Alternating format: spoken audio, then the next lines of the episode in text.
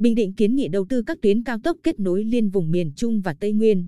5 nhóm nội dung liên quan đầu tư phát triển và đầu tư công giai đoạn 2021-2025 đã được Phó Chủ tịch Ủy ban Nhân dân tỉnh Nguyễn Phi Long kiến nghị lên Bộ Kế hoạch và Đầu tư tại Hội nghị trực tuyến về xây dựng kế hoạch phát triển kinh tế xã hội.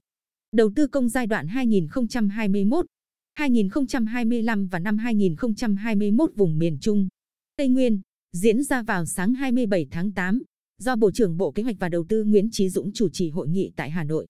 Kết nối trực tuyến đến 19 tỉnh thành miền Trung Tây Nguyên. Theo đó, Phó Chủ tịch Ủy ban Nhân dân tỉnh Nguyễn Phi Long kiến nghị Bộ Kế hoạch và Đầu tư 5 nhóm vấn đề. Trong đó, đề nghị Bộ sớm ban hành thông tư hướng dẫn triển khai thực hiện Nghị định 25/2020 quy định chi tiết thi hành một số điều của luật đấu thầu. Sớm tham mưu Chính phủ ban hành nghị định triển khai luật đầu tư theo phương thức đối tác công tư. Giai đoạn 2021-2025 tăng tối thiểu 10% tổng vốn đầu tư trong cân đối ngân sách địa phương so với giai đoạn 2016-2020. Trên cơ sở tổng vốn đầu tư công của Trung ương giai đoạn 2021-2025,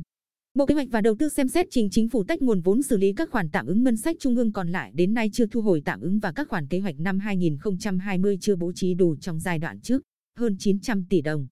Xác định vùng miền Trung cần được bố trí vốn đầu tư ngân sách Trung ương từ chương trình mục tiêu tái cơ cấu kinh tế nông nghiệp và phòng chống giảm nhẹ thiên tai, ổn định đời sống dân cư trong giai đoạn 2021-2025.